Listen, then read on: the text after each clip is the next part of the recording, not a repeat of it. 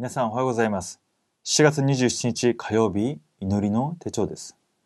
今日のタイトルは、ラハブの産業選挙。聖書の箇所は、吉明2章1節から14節です。その中でも12節をお読みいたします。どうか、私があなた方に真実を尽くしたように、あなた方もまた、私の父の家に真実を尽くすと、今、主にかけて私に誓ってください。そして私に確かな証拠をください。遊女ラハブは世の中の人的には尊敬されるような仕事ではありませんでした。むしろ見下されるような、むしろ無視されるような、そういった職業で職業でした。しかし、ラハブはある日、誠の神を信じ、契約を握るようになりました。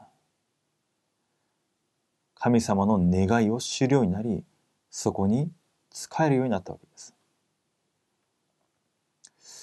聖書を見ると、神様の目は、その時代の権力者、王、そこに、そこにあるわけではないです。創世記を見ると何もなかったヨセフが長い文章を神様は聖書で記録されています。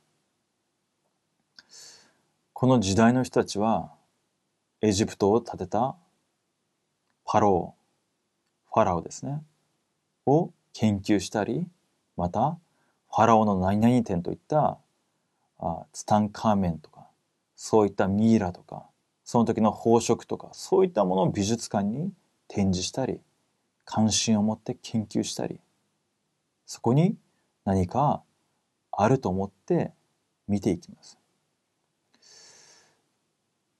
世の中の人もそうです。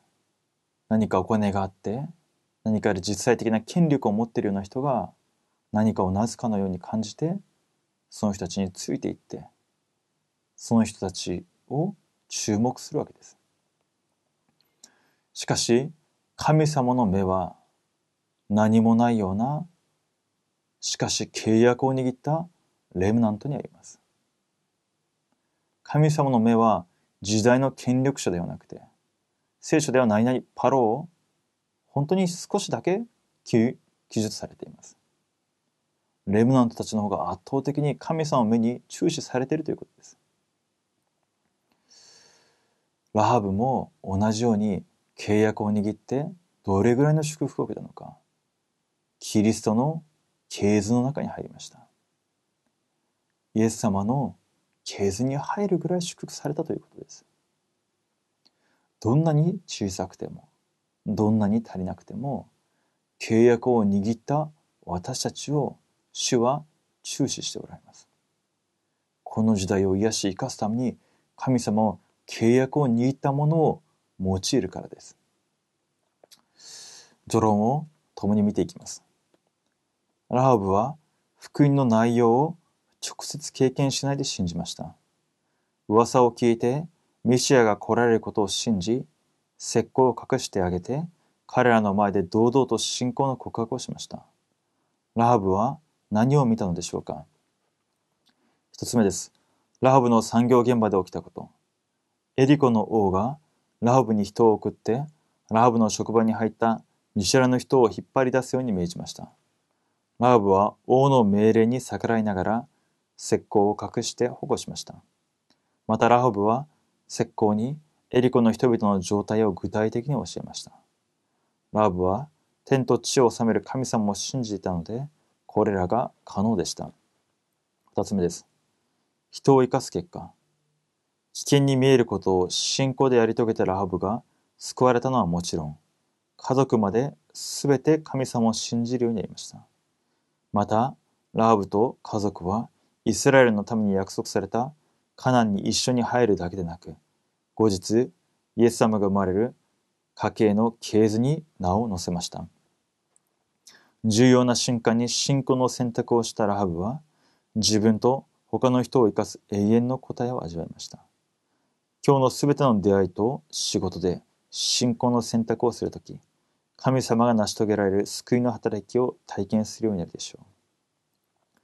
契約の祈り。神様私を変えられたイエス・キリストを他の人に話して噂を立てる人として生きますように。イエス・キリストの皆によってお祈りします。アーメン。それではお祈りします。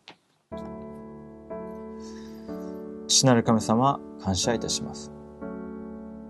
十字架の血潮によって罪がない。神様の子供として私一人一人を召してくださり感謝いたします。危機の中で、問題の中で、信仰の選択、信仰による決断をしたアーブのように、私たちも信仰の選択、信仰の決断をする一日となるように導いてください。感謝し、主イエス・キリストの皆によってお祈りいたします。アーメン。